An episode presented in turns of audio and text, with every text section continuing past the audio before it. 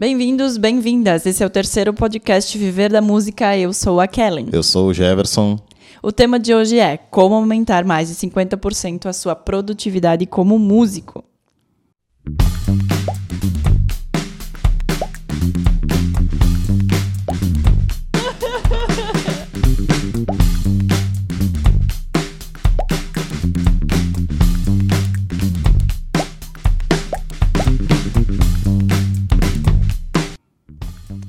Tem um comentário muito comum que a gente escuta que todo músico é desorganizado. Verdade, a gente cansa de ouvir e as pessoas têm essa crença, é uma crença popular, né? Que músico não trabalha, que a arte que ele faz não é o trabalho, muito pelo contrário, né? O músico se prepara muito.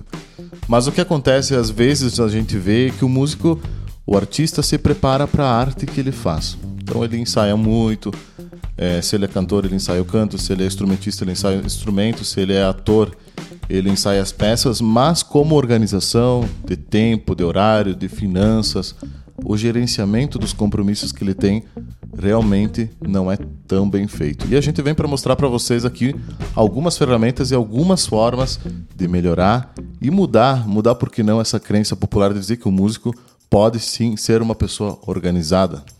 Se você quer descobrir o segredo da produtividade, assiste ou escute esse podcast até o final, onde mostraremos uma ferramenta para revolucionar a sua organização. Primeira parte, falando sobre produtividade, que é o assunto que a gente traz hoje. Produtividade é um assunto longo. A gente poderia falar sobre isso durante uma série de podcasts e, inclusive, o curso Produtividade Musical ele se baseia nisso, né? Se baseia em eficiência, aproveitar teu tempo para da melhor forma possível a gente render, né? fazer o mais rápido o que a gente tem que fazer. Isso é, é, é importante porque ah, às vezes não, tudo tem seu tempo, claro, mas se a gente puder melhorar um pouquinho, vai sobrar tempo para fazer outras coisas. E por que não é, sobrar tempo para fazer coisas que a gente gostaria de fazer e não faz? Às vezes fazer um exercício, para quem tem a família, poder ficar do lado da família, poder ficar do lado dos seus pais, poder ter uma noite, um dia de folga para ficar com os amigos, marcar aquela janta. E por isso eu acredito muito que a produtividade é super importante. Afinal de contas, um músico ele, ele é um empreendedor, é uma pessoa que precisa saber gerenciar o seu tempo, gerenciar seu dinheiro para que ele tenha sucesso. Né? Não basta só ter talento, ele precisa ser uma pessoa organizada e produtiva. Bom, nós estamos cinco desafios que eu acredito que são os básicos importantes, são desafios importantes que o artista precisa é, mudar, de certa forma, melhorar para que ele tenha ainda mais sucesso. Primeiro dele, então. Segundo o levantamento do, do, site, segundo o levantamento do site de carreira americano Comparblay, não ter certeza do que é exigido de você é a fonte de estresse mais citada por profissionais. Ter objetivos poucos claros foi escolhido como maior causador de estresse por 41% dos 29 mil respondentes da pesquisa, realizada em companhias de tecnologia nos Estados Unidos é mais do que a metade dos outros elementos mais citados: o deslocamento até o trabalho, 16%, e um chefe ruim, 16%. Bem, primeiro ponto, eu acredito muito que a gente precisa ter sempre é, objetivos claros. É saber aonde a gente quer chegar. Como artista, é, ah, eu quero gravar uma música, ah, eu quero ter meu primeiro CD gravado, ah, eu quero ganhar tanto por mês, me sustentar ter clareza desses objetivos é fundamental. A gente vê e a gente traz agora, a gente vai trazendo nos próximos podcasts é, citações técnicas de pesquisas, estudos que são feitos para a gente não só estar dizendo a opinião do Jefferson, a opinião da Kellen. Na verdade, a gente está trazendo um artigo técnico que justifica a nossa, a nossa intenção, a nossa opinião. Por isso que a gente vem trazendo esse assunto. Então, tem formalização disso e não só é, a gente que fala, mas tem um estudo que vai comprovar esses números. Mas ter os objetivos claros é super importante. Lista, se você está escutando esse podcast, está assistindo pelo YouTube ou pelo, pelo podcast, pelo Deezer e outras plataformas também, liste, coloque no papel quais são os teus objetivos como artista. Todos eles. Financeiros, os teus objetivos pessoais, às vezes a gente não leva em conta, ah, eu quero ser artista e por muito tempo fui assim. Então eu dava tudo todo o meu tempo era disponível para ser artista. não é só isso. A gente vai fazer isso bem durante um tempo, mas logo vai cansar e vai se frustrar de alguma forma. E se os objetivos não estão claros, aqui já diz aqui que fala do estresse, né? Que é um, é um ponto inicial. Como é que um artista é estressado? Não, ele é assim porque ele não tem clareza. Então ele não está seguindo, não tem um rumo certo de onde ele quer chegar. Primeiro ponto ali que eu acho muito importante, liste no papel quais são os teus objetivos, as tuas metas. Segundo desafio, então, equalizar os compromissos. Pesquisas da Organização Internacional do Trabalho, a OIT, e da Organização para a Cooperação e Desenvolvimento Econômico, a OCDE, confirmam que trabalhar por mais horas não significa render mais. Os estudos revelam que no Brasil trabalha-se mais horas do que em vários países ricos do mundo. Porém, a produtividade no país ainda não é a ideal. Na Alemanha, por exemplo, a média semanal de trabalho é de 38 horas, 6 a menos que a média semanal do, do brasileiro. Mesmo assim, o trabalhador alemão consegue ser quatro vezes mais produtivo. Isso é um dos indícios de que a gestão da organização do tempo se faz necessária para o profissional dos mais variados segmentos do mercado de trabalho. Bem, sobre equalização dos compromissos, né? A gente tem compromissos toda semana e muitos é, músicos dizem que não tem tempo. Não falo só de músicos. Esse estudo é feito sobre pessoas, pessoas que trabalham. Músico trabalha também. E é comum da gente ouvir que não tem tempo. Ah, eu não sei se eu vou conseguir porque eu não tenho tempo, porque eu tenho muito compromisso e tal. A gente precisa saber equalizar isso. Colocar os compromissos importantes, estar ele, colocar como prioridade, resolver logo. Então, ter uma agenda organizada é um primeiro ponto. O segundo ponto que trata nesse assunto é a questão de produtividade. A gente vê que o alemão trabalha sete horas, seis horas a menos do que nós e consegue ser quatro vezes mais produtivos. Então, ele tem mais tempo durante a semana e e, e, um parâmetro de quatro vezes, ele consegue fazer quatro vezes. Ele seria quase como se fosse quatro funcionários para uma empresa. É, e aqui no Brasil seriam quatro funcionários, lá seria um só. Então a produtividade que ele tem como músico é grande. E como se consegue chegar e como se consegue ter uma produtividade grande? Sendo organizado, que é o ponto que a gente vem batendo desde o início. Então, primeira, segundo ponto que a gente vem trazendo, o segundo desafio é a equalização dos compromissos, é listar eles e colocar de forma organizada durante a semana. Terceiro desafio, então, a organização financeira. Muito bem. Um outro motivo de provavelmente muito estresse, inclusive é, é, é comum a gente ver, não fala, a gente vem trazendo aqui um assunto focado em artistas, né? Mas serve para as pessoas. É um assunto muito comum. A organização financeira é um desafio muito grande, muito, muito grande e quase muito pior para quem é artista, porque a gente sofre com outras variáveis que talvez não aconteçam em outros mercados. Essa questão da, da sazonalidade, das temporadas de show, isso muda muito durante o ano. E isso a gente. É, é, difícil. Por exemplo, nós temos as temporadas aqui que a gente trabalha, por exemplo, no, na, na questão turística, em shows que a gente faz. Então, novembro, dezembro, janeiro são meses bons. É, maio, junho, julho são meses bons. E o resto do ano é bem mais complicado. Então, são meses que não tem aquela mesma demanda de shows. A gente vem tentando equalizar. É um trabalho difícil de fazer. O músico ter um mesmo rendimento durante todos os meses, durante todo o ano. E aí vem aquela questão, né? Que o músico é, de certa forma, um empreendedor. Ele precisa, por exemplo, o músico é artista, eu faço shows, eu sou professor de música, eu tenho um estúdio. Então, essa multiplicidade de, de, de faturamento que a gente tem é o que vai ajudar mais. É uma dica já que eu vou colocando para esse assunto pense que a gente não só faz shows, mas a gente pode ter uma outra segunda opção para ter rendimento em momentos que a gente não está com aquela demanda toda que a gente tem nas épocas de temporada. Então a temporada boa, quando é baixa temporada, a gente pode, porque não ter um negócio diferente pode ser música sem problema nenhum, mas existem outras possibilidades. Se você está ouvindo, você está escutando, está assistindo esse podcast, pense que tu pode ter uma nova possibilidade de negócio, uma nova possibilidade de ter faturamento e fazer com que a tua organização financeira, afinal de contas, os teus custos básicos são básicos mesmo. Todo mês tu vai ter que ter esse faturamento para pagar isso. Quando a gente conseguir equalizar durante todo o ano nossa nossa questão financeira, a gente vai estar bem mais tranquilos e conseguindo, de certa forma, ainda mais trabalhar em cima do nosso talento e da nossa parte artística.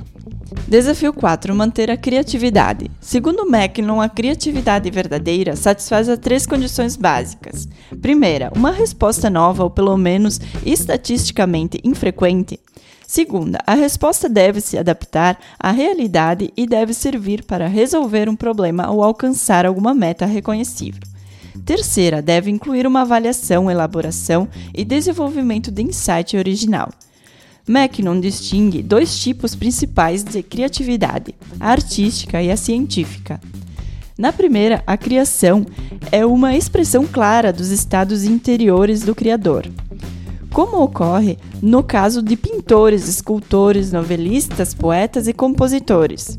Na segunda, o produto criativo não tem nenhuma relação com o criador como pessoa, para o qual o seu trabalho criativo age largamente como mediador entre necessidades e metas definidas externamente. Bem, nesse ponto, desafio 4, a gente traz o conceito da criatividade. E criatividade, por que, que eu, eu levo isso em consideração? Porque parece que produtividade e criatividade são duas coisas que não necessariamente elas aparentemente combinam. Parece que se tu é totalmente organizado, a criatividade ela fica de lado. E eu acredito que não é assim. Por quê? Porque se a gente está muito preocupado com certas outras situações de compromisso, gestão financeira, gestão de trabalho, a gente não consegue ser criativo. Afinal de contas, a gente não está tranquilo. Eu acredito que o ponto de partida para a criatividade é estar tranquilo. Tem horários do dia que as pessoas é, são mais criativas. Pode ser que tenha estudo falando sobre isso. Eu funciona muito bem de manhã. É um horário que para mim funciona super bem. É um horário que eu consigo criar, um horário que eu consigo produzir ainda muito mais. Tem uns que dizem que é na madrugada onde surgem as principais ideias de criação, de composição e tudo. Isso é um ponto que cada um deve ser se observar. Quando é que eu crio mais? Quando é que a minha criatividade está mais aflorada? E trabalhar nesses horários. Então, ah, é de madrugada, então eu vou ter que ter esse horário disponível então eu vou ter que acordar mais tarde, isso é, é, é consequência, né? Não, não sei se é a melhor situação, mas se funciona melhor de madrugada, tem que acordar um pouquinho mais tarde e fazer com que esse horário seja realmente produtivo. Mas acima de tudo, a gente, para ser bem criativo, eu acredito que a gente deve estar tranquilo e organizado. Quinto desafio, então, sono saudável. O resultado confirma a máxima da sabedoria popular de que 8 horas seriam o ideal para o nosso descanso diário.